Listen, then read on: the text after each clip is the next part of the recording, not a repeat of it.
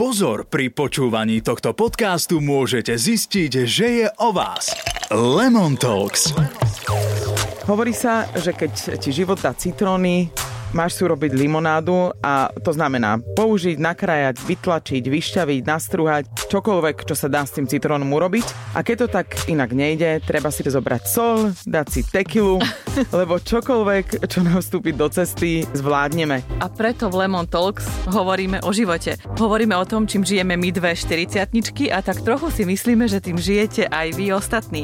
A aby to nebolo len o našom mudrovaní, občas smiechu cez slzy, slzách zo smiechu, voláme Voláme si rôznych zaujímavých ľudí, aby sa zamýšľali s nami o bežnom živote, o ľahkých a nelahkých situáciách, o rodine, o láske, o partneroch, o deťoch, ale aj o nás samotných a našich pocitoch. Dnes uh, budeme hovoriť o vyhorení. Uh, hostia sú tu úplne jasní. Andrejka je matka 15-ročného syna, má manžela, všetko je v poriadku. Eh, má prácu eh, náročnú, náročné to je asi aj doma, takže Andrejka, teba vítam. Áno, ďakujem. Eh, je tu Matúš Bakitaj, psychológ, ktorý však tým vyhorením prešiel, Áno. ktorý presne bude vedieť nielen z toho profesionálneho hľadiska, ale aj z vlastného života, o, o čom sa rozprávame. A Anita je certifikovaný coach, ktorá tým prešla tiež tým vyhorením a chystá sa tam vliesť druhýkrát do toho. takže všetci sme to nejakým spôsobom zažili a ja som to zažila a chceme e, posunúť aj to, tie naše skúsenosti ďalej, aby ľudia necítili, že je to nejakým spôsobom hamba, alebo je to nejaká tabu téma. Vyhorenie tabu téma e, nie je. Môžeme e, začať kľudne tým, ako sa normálne človek cíti, keď začína mať nejaký problém. Pre mňa, čo si ja spomínam, to bolo bušenie srdca. Hej, ja som, mm. hovorím si, že nie je dobré, pôjdem k doktorovi, pretože mi buší srdce. Sú nejaké mm. iné veci? Máš ty niečo iné? No, bušenie srdca, potom mám také tie dýchavičnosť, že mám mm-hmm. pocit, že sa neviem poriadne nadýchnuť. Nespavosť, to znamená, že večer síce zaspím, ale zobudím sa o druhej, o tretej, o štvrtej, ako kedy. A začne mi mozog pracovať na obrátky, začnem riešiť všetky veci, čo ešte musím urobiť, čo musím stihnúť e, a tým pádom nespím 2-3 hodiny, potom znovu zaspím a už musím zase vstávať, čiže nespavosť. No. Podľa mňa úplne stačí Ako, na to, aby tak. sme sa zamysleli, že ja v tejto fáze vyhľadám e, všeobecného doktora. Aj som to urobila, neviem, či ste to niekto urobili a mne bolo povedané, že všetky testy sú v poriadku. A, v, a potom sa pýtam, že čo ďalej. No mňa toto napríklad vôbec nenapadlo, keď sa mi to dialo. Fakt? Mm-hmm. Ja som mala také, že a čo ja robím zlé a čo so mnou nie je v poriadku a veľmi také zamýšľania sa a stiahovania sa sama do seba. Fakt, no, to, áno, ten lekár to prišiel. Mm, tak. ten lekár prišiel až oveľa neskôr a myslím si, že veľa ľudí to takto má že až keď fakt pociťujú aj také fyzické príznaky, že okrem nespavosti, že už, už, už ma všetko boli, už nevládzem. Ráno človek vstáva s tým, že a na čo vôbec. No. A ano, toto už boli stavy, toto. kedy som si mm-hmm. povedala, že tak toto možno nebude ani úplne mnou samou, že asi sa mi deje niečo uh, úplne iné. Ja sa priznám, že mne napadla rakovina. Á, toto sme mali, áno, ale... To... Bola som tak ďaleko, že, že, že som išla pre výsledky s tým, že teda niečo sa mi určite nájde, lebo to nie je možné a nie je to normálne. A teda našťastie sa nenašlo, ale ten stav proste neprešiel. Ale to je skvelé, mňa si to tiež napadla rakovina, ale myslela, že a ja toto dám. Ja, neviem akože aj tú rakovinu? Ako, neviem síce, ako by som to bola bývala dala, ale napadlo mi aj takéto.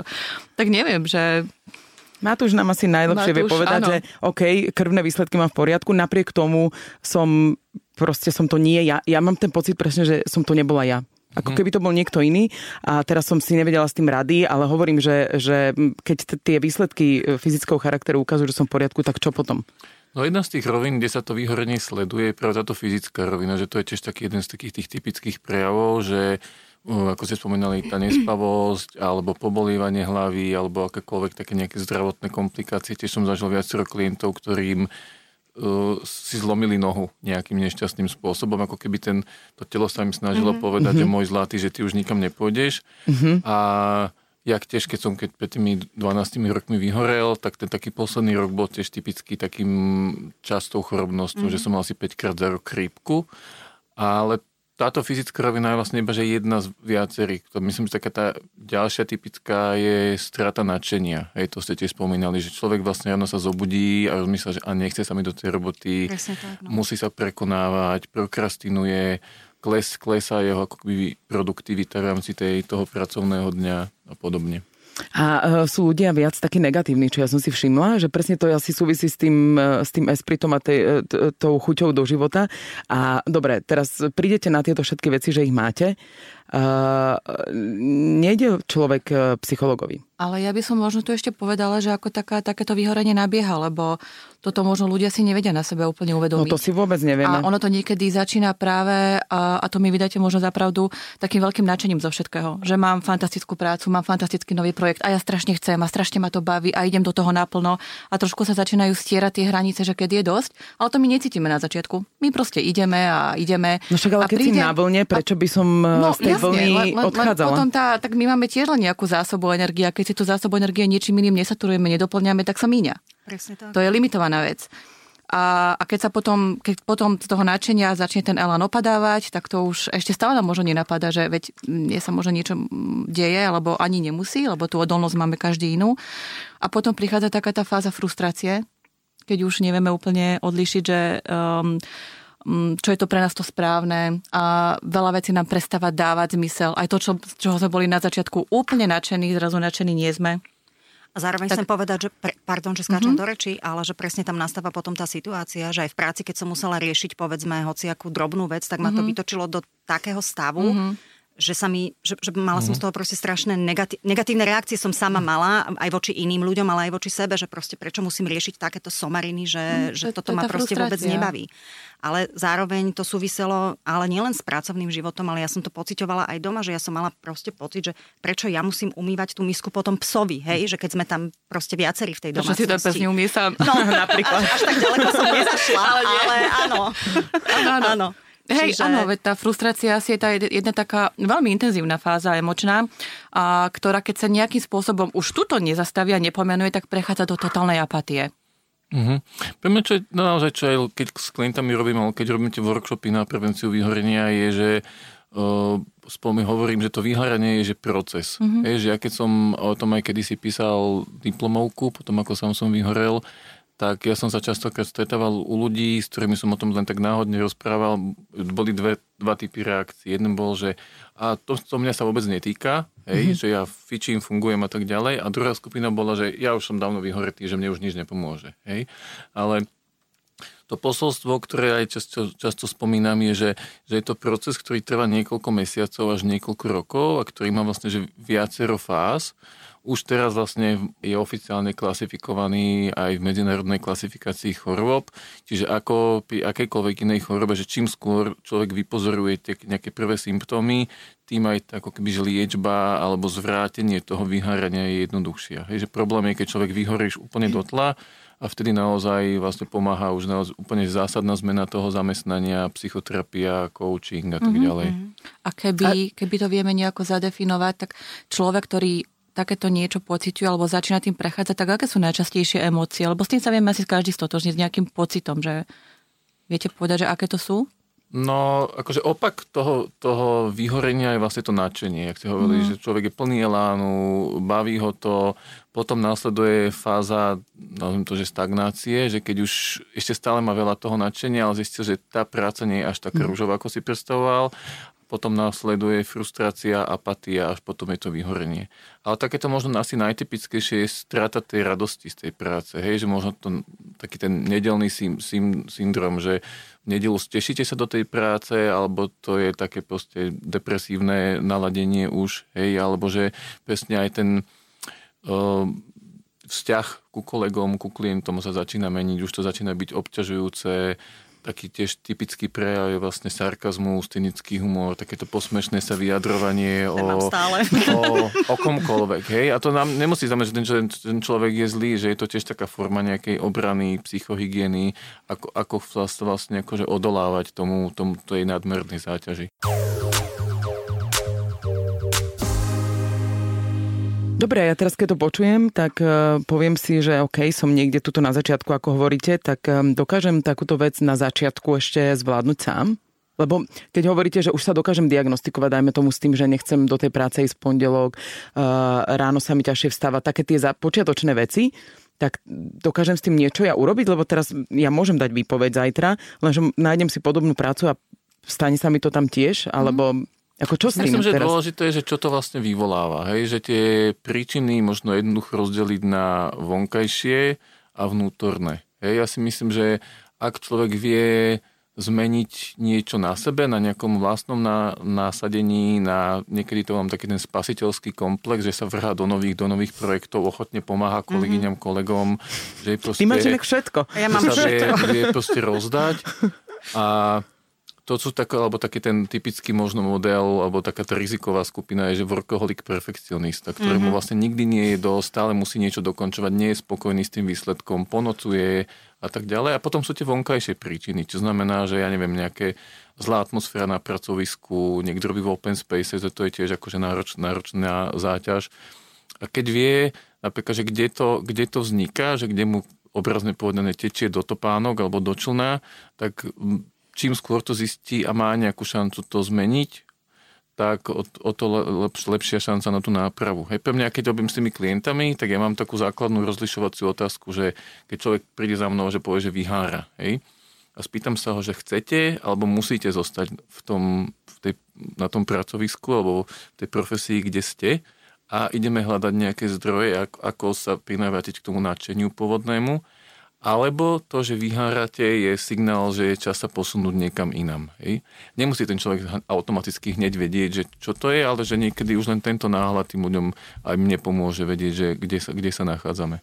Ale ja by som to povedala mm. ešte jednu vec, že ono to nemusí úplne súvisieť vždy s prácou. Napríklad môj prípad bol taký, že ja som teda prácu mala rada, ktorú som robila a stále som v tej práci. Ja som tam zostala, len som si prehodnotila veci, len mňa zvalcovali iné napríklad a to je prípad možno mnohých ďalších ľudí, že ja som mama štyroch detí Um, robím tak, veľmi veľa dole, projektov, aj uh, dobrovoľných, aj charitatívnych a ja som vždy všetko proste ano. chcela a tá práca ani nemusí byť vždy ten zdroj toho vyhorenia. Môže to byť len proste to, že práve to nadšenie, že všetko chcem, všetko ma baví, všetko musím spraviť, takže... Mne teraz napadá pri tomto, že, že dokážem mama na materskej, dám tomu vyhorieť?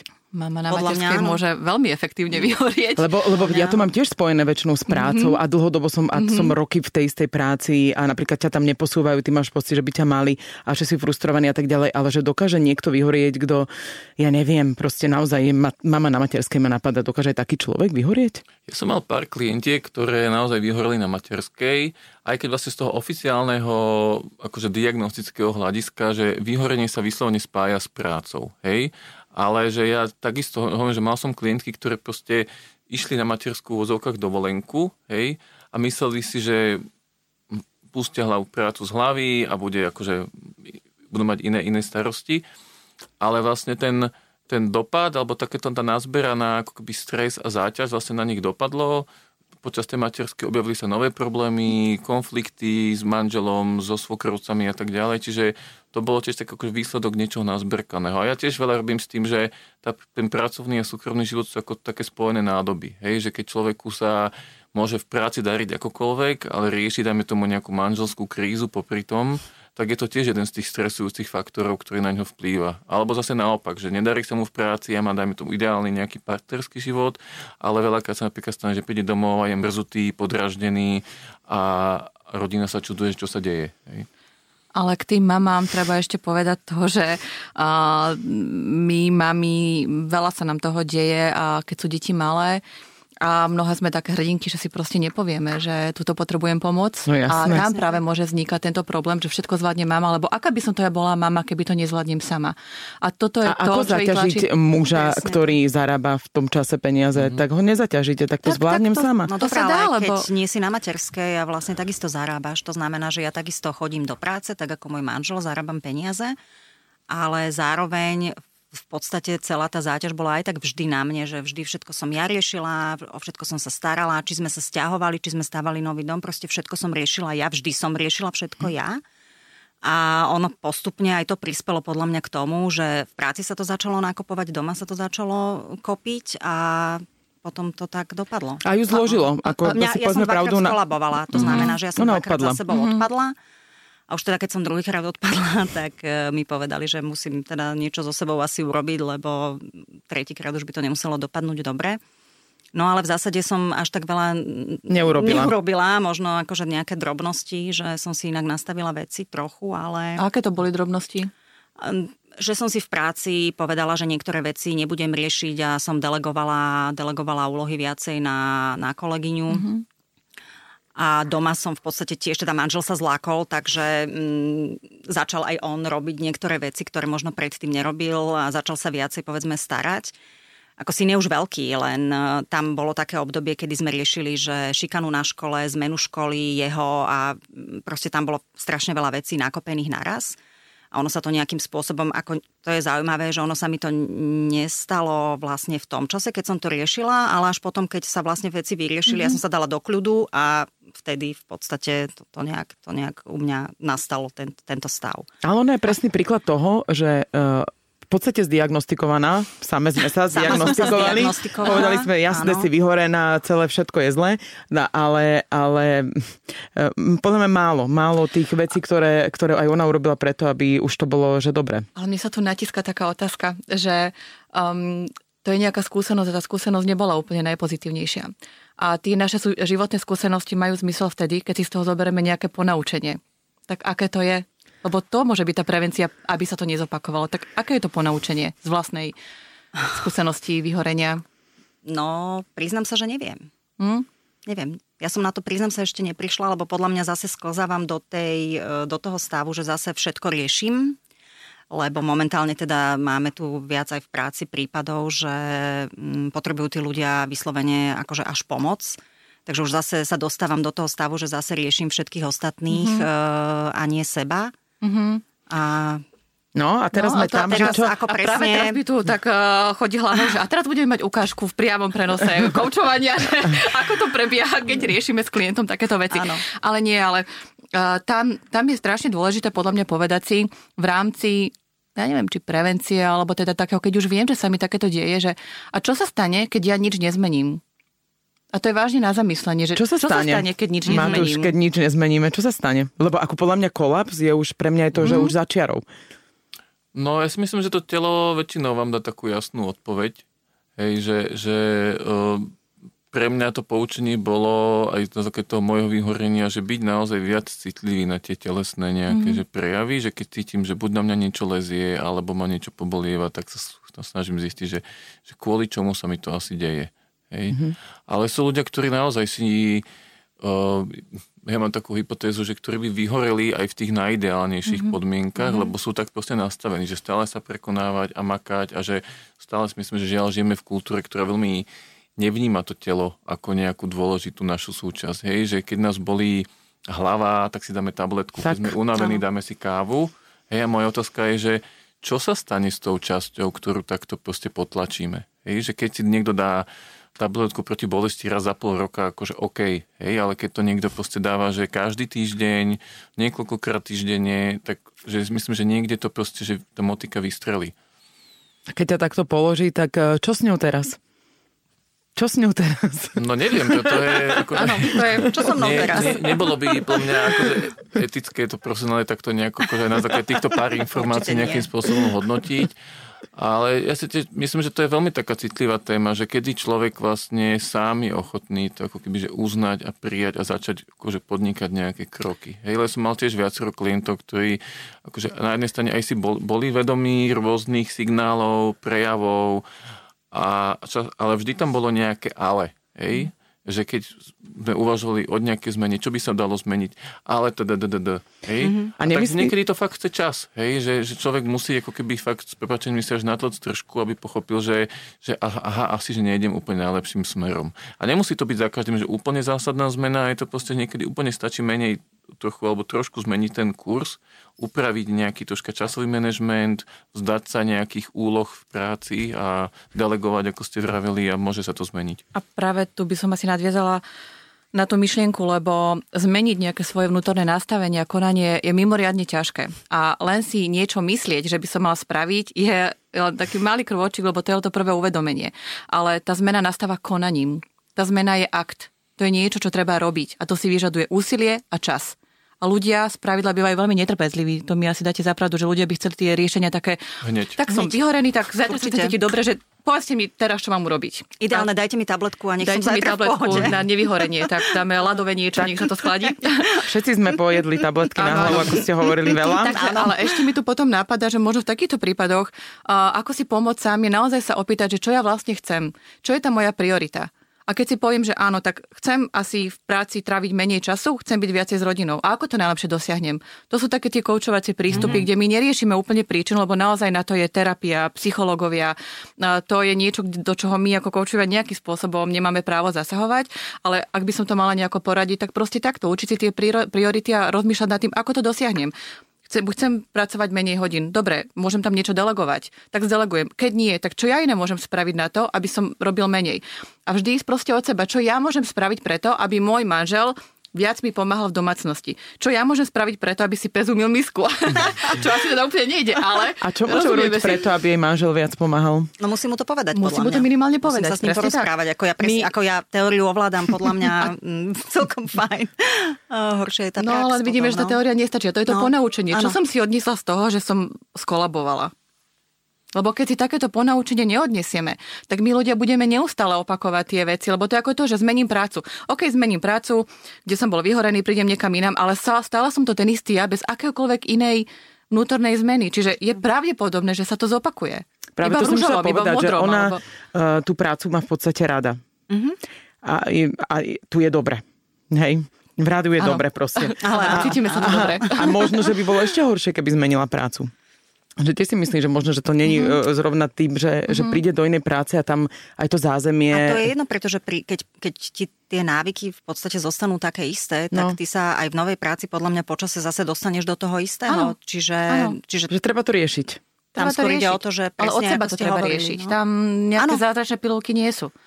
A ďalšia vec je, čo si treba uvedomiť, že my není sme telepati. Ako ja fakt neviem ani, čo si tu teraz vy myslíte, čo si myslí ja moje deti, čo si myslí môj manžel. Pokiaľ to nepovieme, my sme sa narodili a ľudia máme schopnosť verbalizovať svoje pocity a svoje myšlienky, tak to robme. To je jedna z vecí, ktorá pomáha. A ďalšia hej. dôležitá vec, treba mať to komu povedať. Ja si myslím, že aj vaša skúsenosť je taká všetky, že je dobre mať takého toho žolika na telefón, kamošku o polnoci, lebo my ľudia sme my potrebujeme sa stretávať a, a my potrebujeme mať nejakú svoju komunitu, nejakú záchrannú sieť a to je veľmi dôležité, rozvíjať tie vzťahy.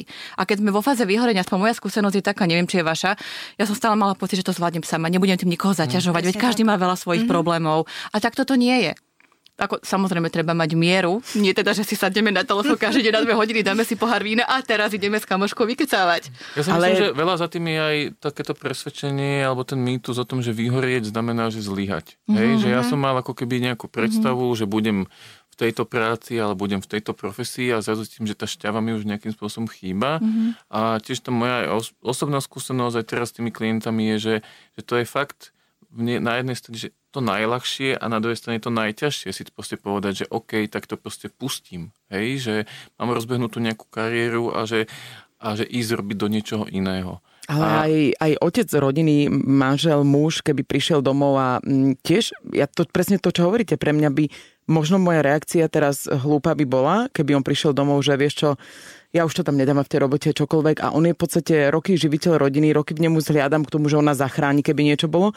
A on keby doma prišiel s týmto, tak ja ako žena jeho by som povedala, že ale ty moc ako nemáš právo, lebo ty my sme tu traja a proste halo, niekto sa o nás musí starať. Presne. Takže ja rozumiem, že oni to tí, aj, ja to tak beriem, že muži to tak viac chápu, e, že ako zlyhanie, lebo oni majú viac tak naštartované a že ženy už nejak si to s tými deťmi sú doma, ale že aj ja by som to vnímala úplne fakt hlúpo, že nemôžeš proste. Hej, No a preto štatistika hovorí, že napríklad muži páchajú štvorasobne častejšie samovraždu ako ženy. No Hej, že jednoducho, že si to proste, že ten tlak je tak obrovský, No. A že, že, a že tým pádom vlastne čelia každý deň tomu pocitu toho zlyhania, že ja zlyhávam ako muž, ako živiteľ rodiny, ako, ako zdroj príjmu pre moju ženu, pre moje deti. Hej?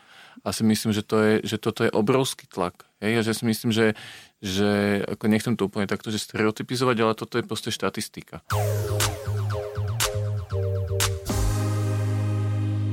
Keď sa nič nezmení, čo sa stane? Keď to zostane v takomto mm-hmm. móde. To, tomu manželovi sa niečo môže diať a potom, keď sa stane jemu, stane sa rodine, stane sa tebe, stane sa deťom, stane sa vášmu uh, životu, bežnému, dennému. Čiže keď sa nič nezmení, čo sa stane?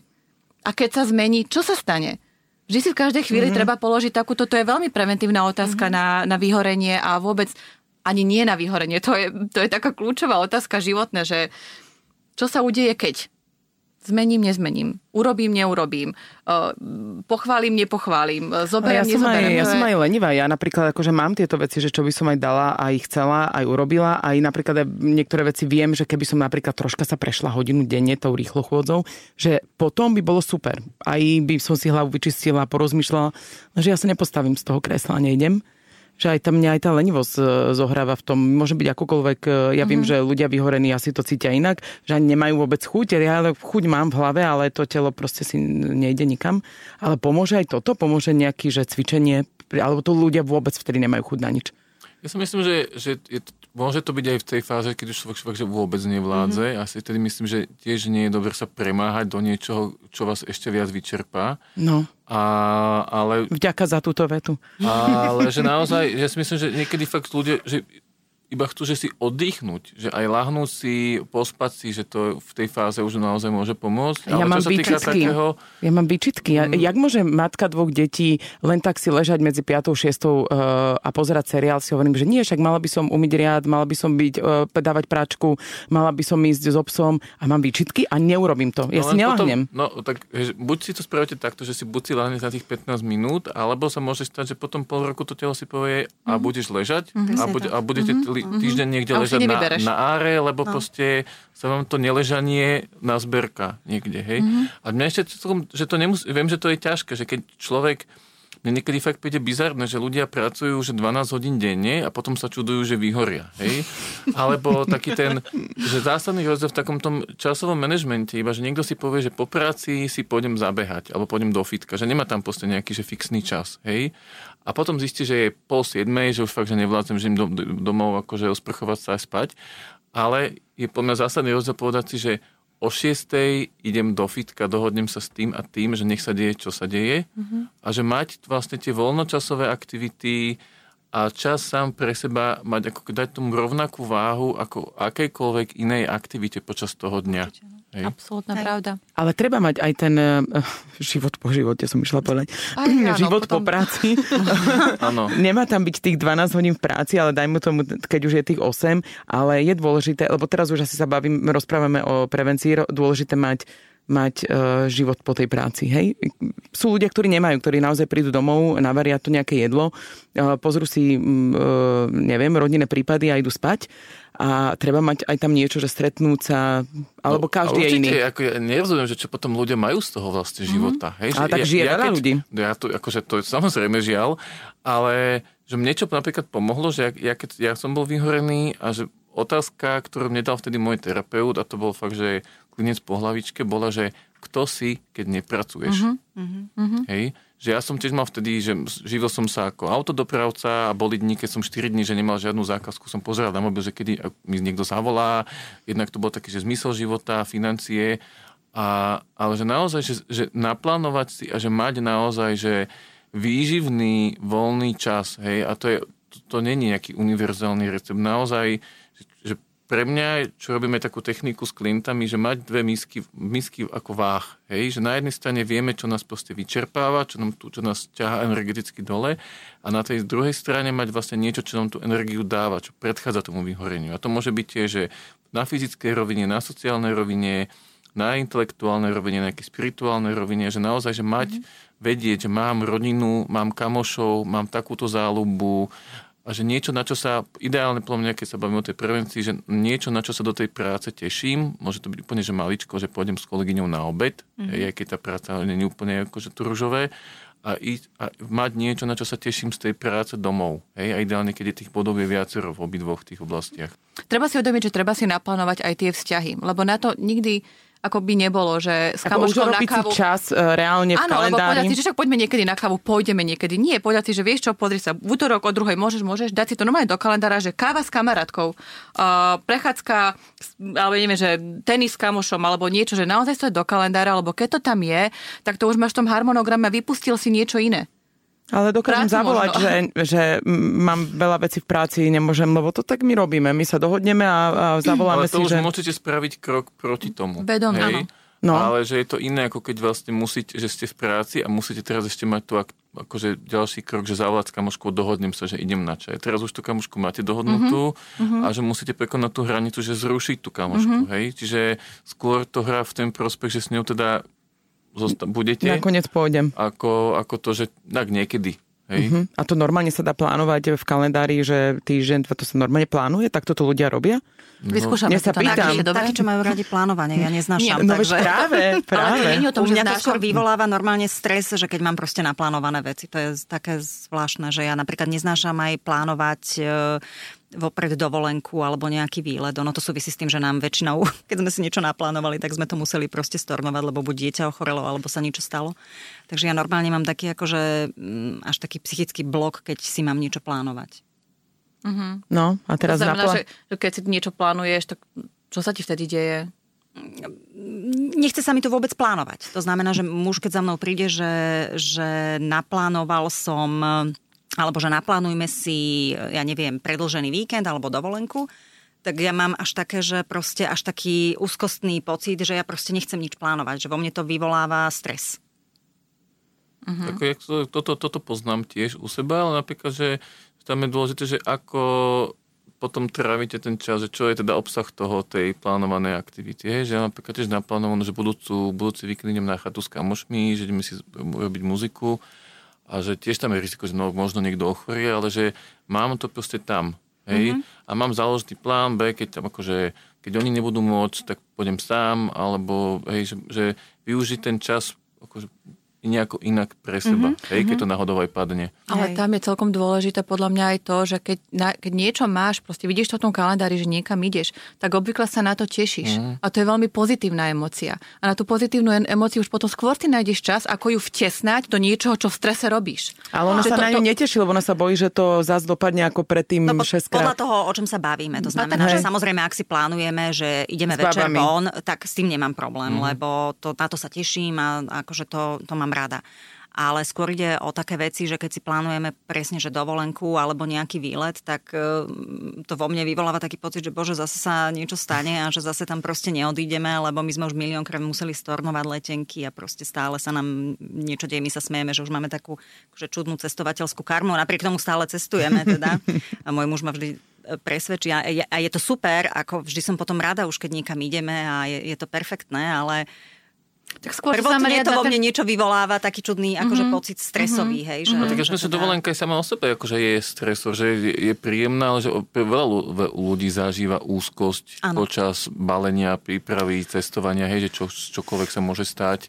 Hej, a že... No tak si potom predstavte, že človeka, Štyri ktorý, sa, deti. ktorý a ešte sa živí prácou, že ja som na služobke fakt, že každý tý, od apríla do novembra skoro každý týždeň, že my žijeme na letiskách v kufroch a treba baliť seba, deti prebaliť, vybaliť a zase a zase. Takže toto potom sú To je aj nič pre nás. príklady.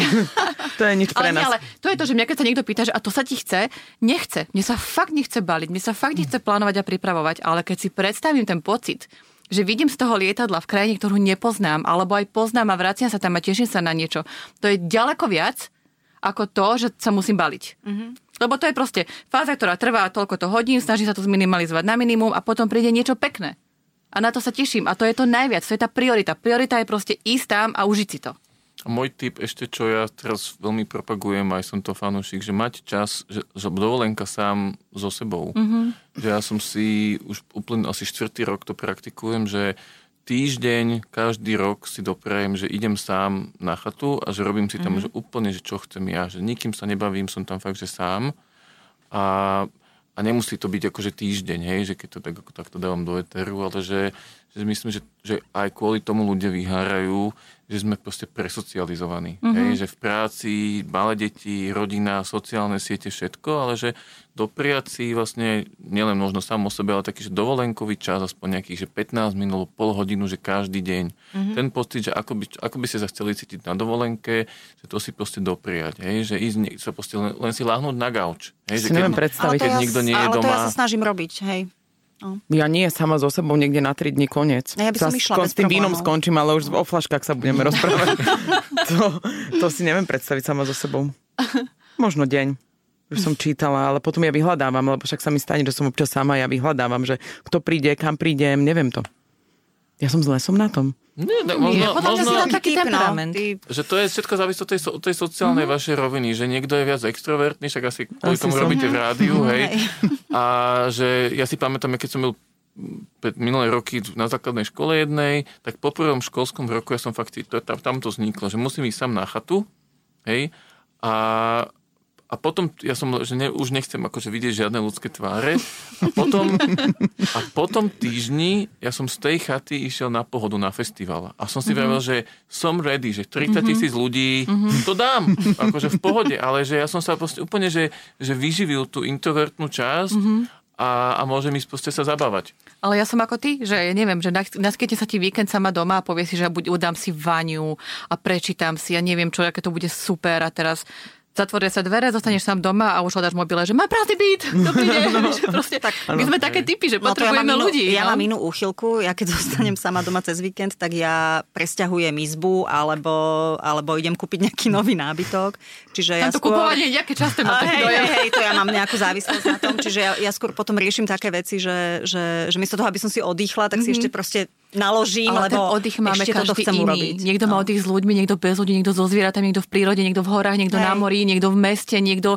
Ja oddychujem v kaviarni s knihou. Ja milujem sedieť v kaviarni s knihou Mhm. a vidieť ľudí okolo seba. Ja vtedy naozaj, ja ich nevnímam ako takých, ja mám ako kulisu. Ja som naozaj sama zo sebou s knihou, ale ja milujem ten pocit byť súčasťou nejakého diania. Každý to máme inak. Ale ja mám inú otázku na vás. Týždeň si dopriať sám na seba, to je úplne fantastické. Má takúto možnosť aj vaša manželka? Moja manželka tiež. Ona, Áno? ona tiež rada, Dobre. že si oddychne odo mňa. A ona Ale odísť ide... niekam sama na, tý, na týždeň, Áno, áno, to je úplne áno. fan. Tak potom Tak to, je, to, je super, lebo viem, že veľa, veľa takto práve mužov hovorí, že aké to je super ísť chlapmi niekde dohovor alebo sám a potom tie manželky to všetko mu umožnia zabezpečia, oni takú možnosť nemajú. a to je myslím, také že majú, veľmi že toto nefér, máme no. také celkom akože vyvážené. Že u, vás- To je je to super. dobré. Ale vráťme sa úplne späť k tomu, uh-huh. že myslím, že sme sa aj rozprávali o tom, o tom, o tej... O, ako vycítiť to, že začíname byť vyhorení, sme uh-huh. vyhorení uh-huh. a uh, už poďme teda k tej takej tej fáze, že uh, navštívime toho psychologa, lebo uh-huh. asi nám to buď povie nejaký všeobecný lekár, alebo nám to povie okolie, lebo proste raz niekto ti v okolí povie, že skús ty psychologovi, mne aspoň ja, ja to hovorím ľuďom už viacerým, to hovorím všetkým, že by mali ísť si poriešiť veci.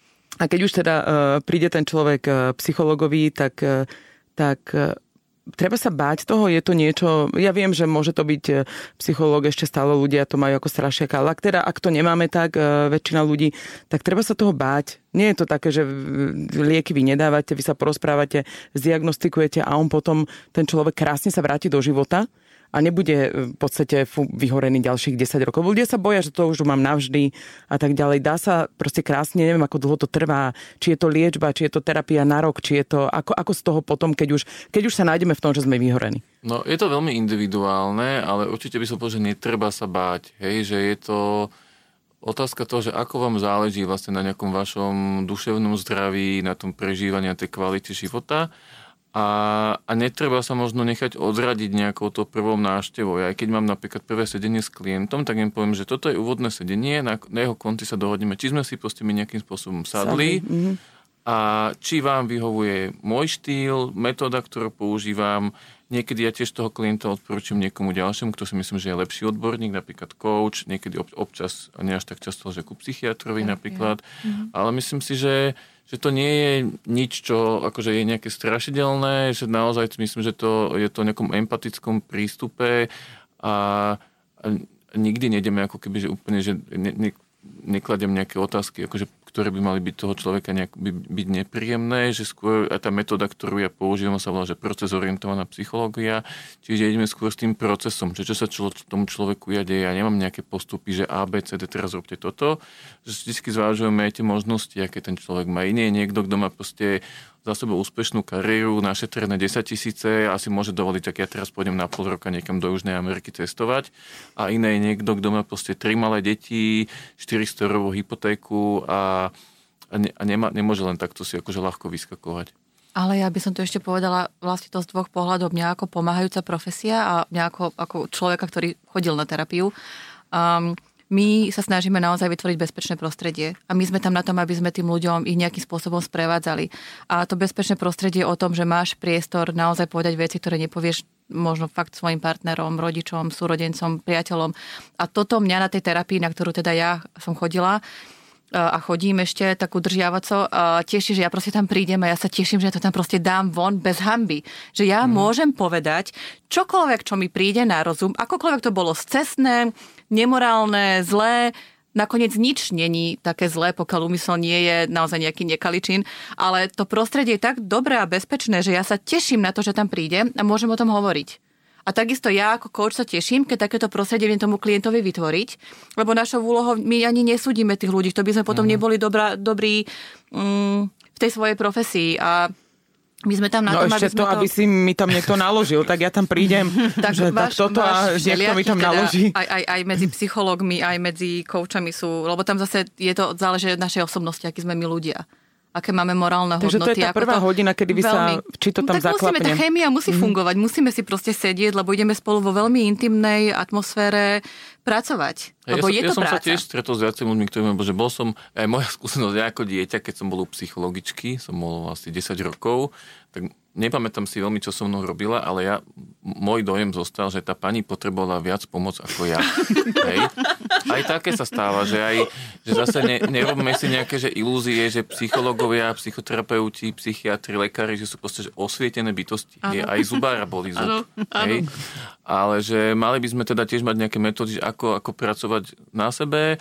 Mm-hmm. Ale takisto že keď mám skúsenosť s ľuďmi, povedali, bol som u psychologičky a nesadlo mi to, ale blablabla, hej. A povedal, tak skús druhú, tretiu, rôzne, sú rôzne školy, rôzne prístupy, rôzne ľudia a možno to proste, niekde to proste vyjde, hej, že nenechať sa proste odradiť možno nejakým prvým kontaktom, alebo častokrát sa stane, že vám niekto povie, že mám ďalší voľný termín do dva mesiace. Tak, tak skúste, zavolajte niekde Iného. inde, mm-hmm. plus rôzne spôsoby pomoci, hej, sú rôzne telefonické linky, online poradne, čiže toto tiež dá, dá sa nejakým spôsobom využiť. To tu máme aj napísané, ale ja mám pocit, že toto je už skôr taká psychiatrická, ale existuje e, napríklad v tých väčších mestiach nejaké e, centrum krízovej intervencie, ja to mám mm-hmm. napísané, ale že to nám vy budete vedieť poradiť, to už je taká asi e, vyššia, to už keď niekomu je asi, že veľmi zle, tak... E... No, tak existuje taká tá modrá linka, na ktorú sa môže volať. Existuje, ktorá... že napríklad linka dôvery nezabudka, mm-hmm. ktorá existuje, ktorá je bezplatná, funguje non-stop Hej, že práve pre takéto prípady, keď človek náhodou potrebuje nejakú takú psychologickú po- pomoc. A existuje združenie Modrý aniel, ktorý mm-hmm. je skôr také, že krízovú pomoc ponúka krízové intervencie naozaj takých nejakých výnimočných prípadoch, nejaké auto nehody, náhle umrtia. Mm-hmm. To je telefon všetko, čo hovoríte? Uh, tá prvá linka dôver nezabudka je telefonická. Mm-hmm. A Modrý aniel tiež vlastne telefonická, ale vlastne tieto tým, v ktorý funguje teda pre všetkých v Bratislavskom kraji, kde vlastne v prípade nejakej takéto udalosti vlastne vyš, prídu dvaja vlastne ľudia vyškolení ako súčasť Aha, tak to je dobre vedieť. To som, lebo môže byť akýkoľvek problém, ale teda t- taký, že nie je fyzický, ale je takéto psychický, tak skôr ako si niekto ublíži, tak je dobre vedieť, že sa dá mm. niekde zavolať, lebo hovorím, že keď zavolá niekto možno rodinnom príslušníkovi, tak nie každý mm. vám vie pomôcť. Ja je napríklad online poradňa IPčko, ktorá vlastne mm-hmm. funguje iba online ja, lebo to myslím, že teda najmä online, že aj policia, vidím, že zdieľala nejaké rôzne linky, ako napríklad na prevenciu samovrážd. Akože dá sa, dá sa určite nájsť viacero, na, viacero tých... ciest, ktoré nie sú iba takto, že o, po osobnej linke. Na tých linkách je práve dobre to, že tam sú naozaj terapeuti, ktorí sú vyškolení práve na tú hrízovú intervenciu, mm-hmm. že keď naozaj na telefóne niekto, kto je krok pred tým, aby skočil z mosta, to teraz preháňam, tak tí ľudia sú vyškolení na to, aby vás prevádzali tým rozhovorom a stále sú s vami počas toho rozhovoru, kým to nedovedú do nejakého úspešného konca v zmysle, že niekto za vami príde alebo mm-hmm. pretransformuje vlastne to, to akutné akutný stav, ktorý sa deje. Takže tieto linky k dispozícii našťastie sú a sú tam naozaj ľudia, ktorí sú školení na to, aby vedeli takto pracovať s ľuďmi. No a mne zaujíma teda um, pri tom, čo som aj začala, že uh, tá terapia, ten človek chodí neviem, keď už teda to treba riešiť, že, že ako často a ako dlho to trvá, lebo nechcem chodiť 3 roky psychologovi, sa priznám. A čo by sa také stalo, Neviem, keď chodíš? Tak strašne veľa to stojí, si povedzme pravdu. Hej, ale e, e, tu mi teraz napadá, že mám takú kamarátku, ktorá teraz prechádza mm, stavmi úzkosti a, a možno až panickými atakmi a pýtam sa je teda, že, čo preto urobila, že a skúsila som terapiu. Skúsila, že bola niekde raz. To takto nefunguje. Tie výsledky sa nedostavujú i hneď. To mm-hmm. Veľa ľudí je tak, že prvý, druhý krát ešte ide. A keď nesedí jeden presne, idem za druhým, lebo tam tá chémia funguje, tá dôvera. Všetci máme nejaké vizuálne sympatie, antipatie. To sú normálne veci. Veď vyberáte si človeka, s ktorým strávite nejaký čas. A či to bude 6 mesiacov, rok, rok a pol, nech to je koľko trvá, ale treba byť voči sebe láskavý a dopriať si ten čas, akýkoľvek bol, koľko potrebujeme, aby sme žili život, aký chceme. To je no taký to pekný záver. Krásny, krá, krásne si to Taký povedala. To Stále že... neviem, koľko musím chodiť k vám, aby som bola v poriadku. Začni, tak ti poviem, začni a uvidíš. Od, toho, od, od tej témy, hej, že tiež si myslím, že to je tiež taký mýtus, že človek, ktorý proste mesiace, roky, možno celý život sa brodí s nejakou, s nejakou, nejakou témou, a teraz čakať, že počas jedného sedenia tiež mám nejakú zázračnú paličku alebo kryštálovú gulu, že zrazu teraz proste osvietené bytosti, že by odchádzali, ale že naozaj to závisí aj od tej témy, od osobného príbehu toho človeka, od ochoty a možnosti to nejakým spôsobom meniť.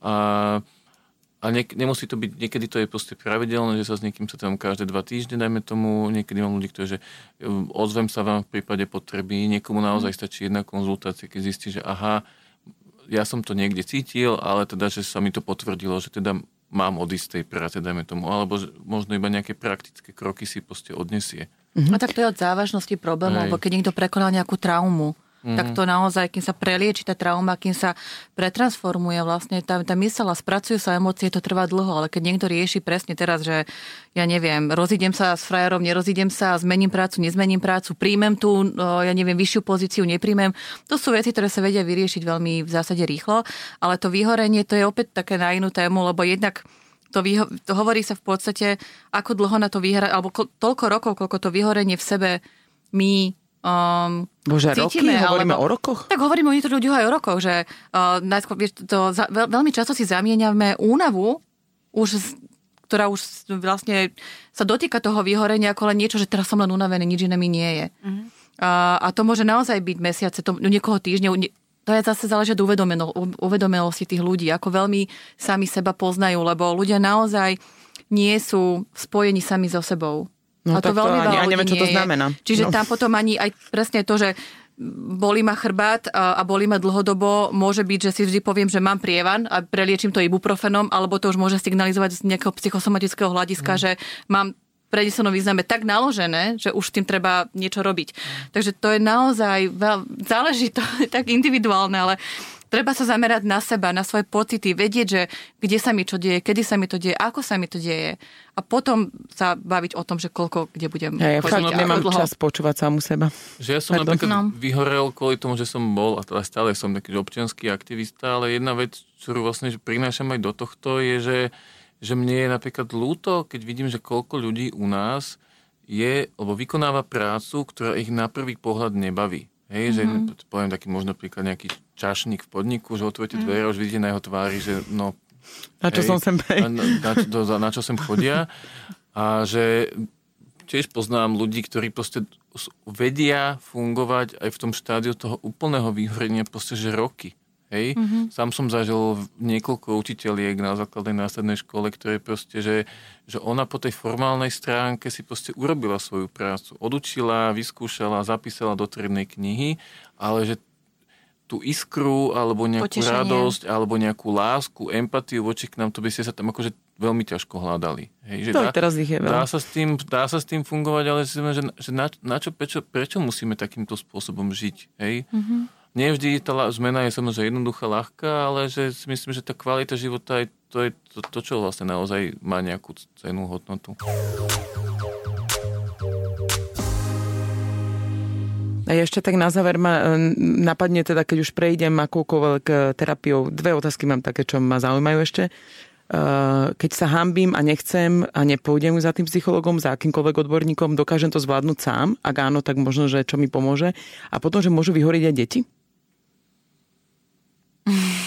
Neviem, obidve otázky sa pýtam naraz. Mm-hmm. No, tak ja začnem to druhou, že ono sa to naozaj, tým, že sa to, tá definícia sa viaže na, to, na, tú, na tú prácu, mm-hmm. hej, a to, to, to svet práce, ale ja si myslím, že naozaj, že začína to vlastne, že u detí. Hej, že myslím, že naozaj sme aj vychovaní v tom školstve, že ísť cez svoje hranice, uh, nútiť sa učiť veci, ktoré nás proste nebavia, nebavia. a mm. vieme, že ich nikdy v živote asi mm. ne, nevyužijeme alebo ani nebudeme chcieť využiť. Hej?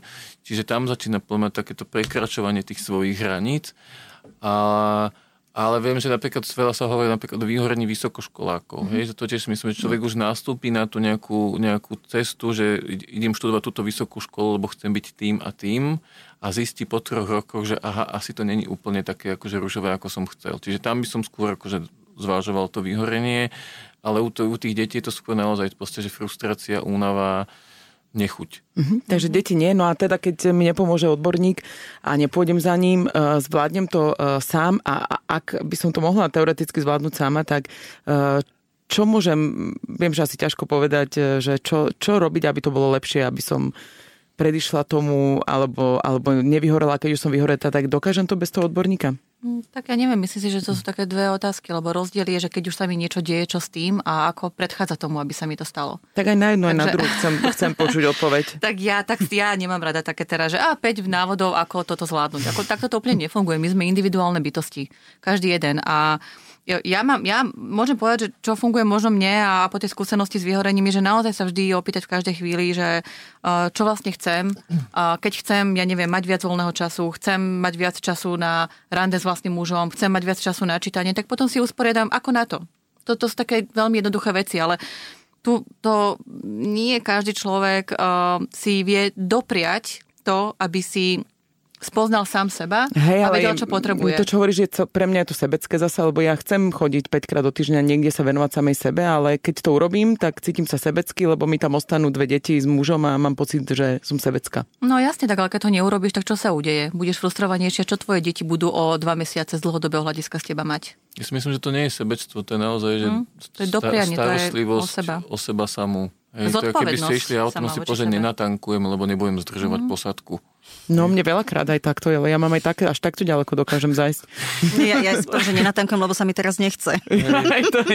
ale ja možno také tie možno typy, čo ja zvyknem robiť, ja robím aj také tie workshopy na prevenciu vyhorenia a taká možno taká základná možno základný typ, čo ľuďom hovorím, že každý z nás má štyri zložky osobnosti. Že fyzickú, sociálnu, intelektuálnu a spirituálnu.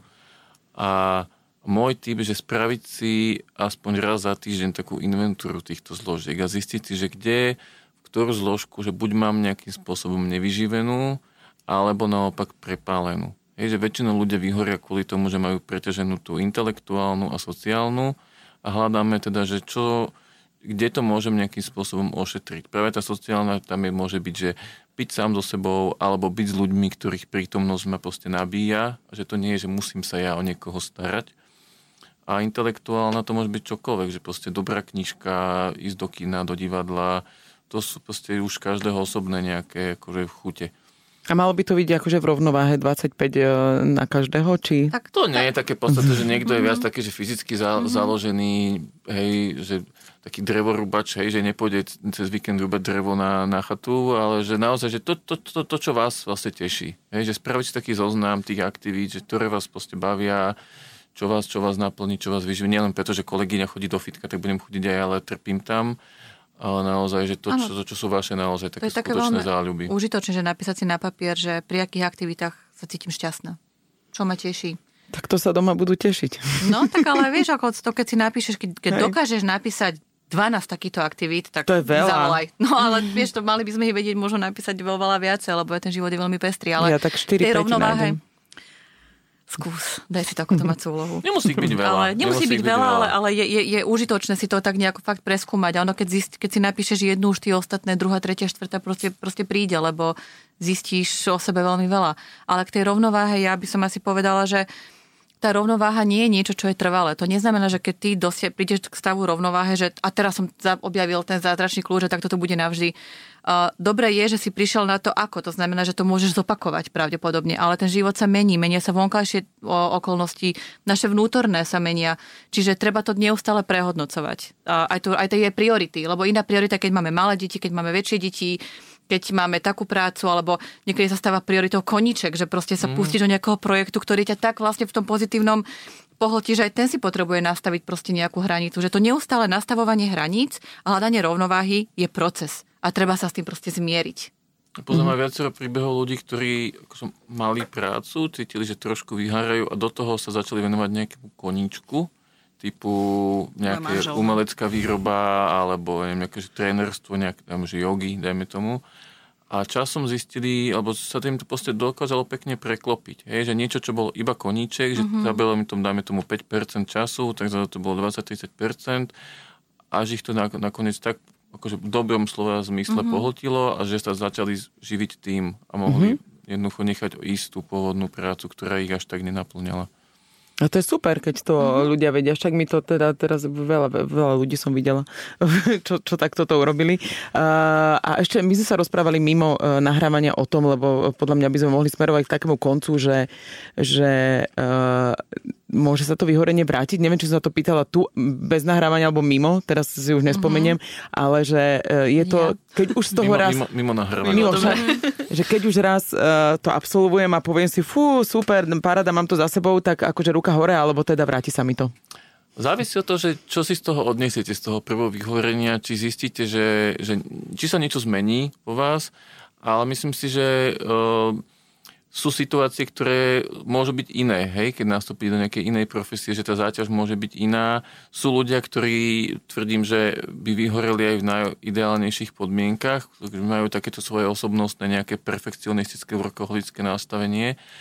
A, ale myslím si, že pre veľa ľudí je to naozaj že silná skúsenosť, aj pre mňa osobne bola, že, že ja osobne som veľmi citlivý na to, že čo sú, čo sú moje hranice, viac vnímam signály svojho tela, viem, viem, čo chcem, aký druh práce, aký štýl práce, v akom prostredí.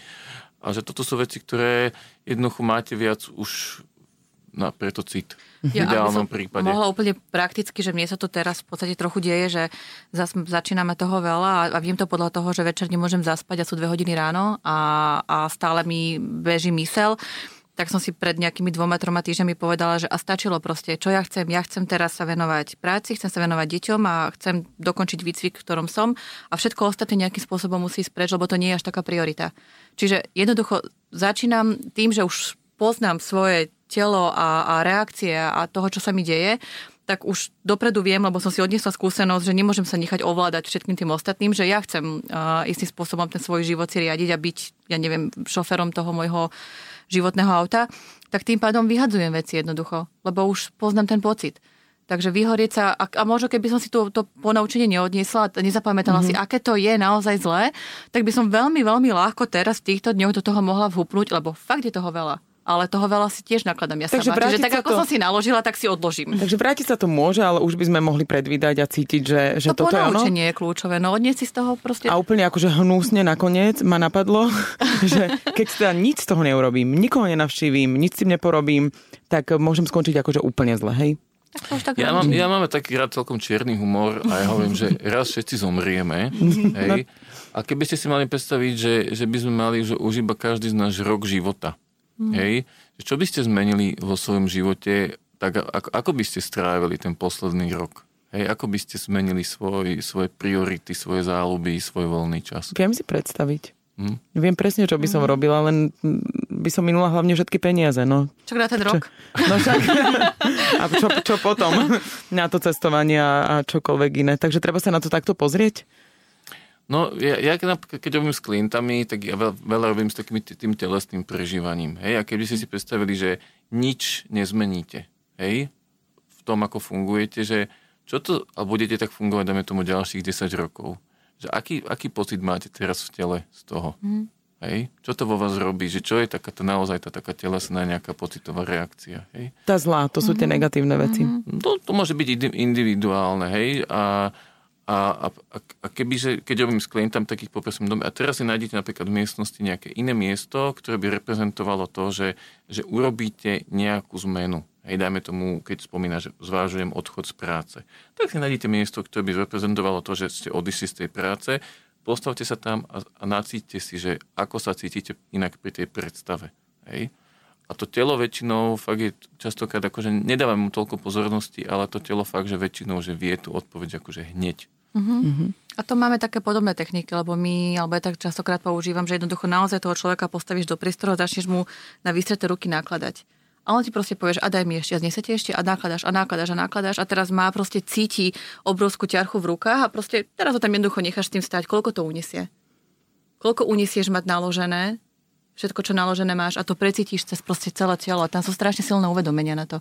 Ja, ja sama teraz to cítim, keď o tom hovorím. Uh, takže aj toto je, toto je jeden zo spôsobov, ale čo mi napadlo je, že pozri sa, akože, čo sa stane. No, uh, vždy sa môže stať ešte horšie a môže sa stať lepšie. Čiže je naozaj na tebe, aby si sa rozhodol, že, že čo sa stane. A už potom, už ako sa rozhodneš, tak keď to necháš tak, tak niekam to dospeje až možno do nejakej depresie naozaj, ktorá už je také dosť uh, štádium, kedy to už riešiš fakt s psychiatrom a to už ťa jednoducho, ja neviem, tak povedané jednoducho vykotí, tak to je tak slovo, ktoré každému, ktorý každý rozumie. A keď sa rozhodneš s tým niečo spraviť, tak vieš, na koho sa môžeš obrátiť. Takže je to naozaj akože v rukách každého z nás. Ja ďakujem všetkým. Ano, ďakujem, ano, že, ste, že, že ste strávili s nami e, všetci e, traja tento čas. E, ja som si z toho zobrala dosť a prvé, čo ja napríklad urobím po tomto celom, že ja si napíšem ten zoznam a začnem plniť tie štyri rôzne moje veci a zistím, že ja mám, ja mám 80% dve a dve nemám, mám na nule. Takže s tým začnem a pevne verím, že to pomôže aj ostatným. Ďakujeme za pozvanie. Ďakujeme.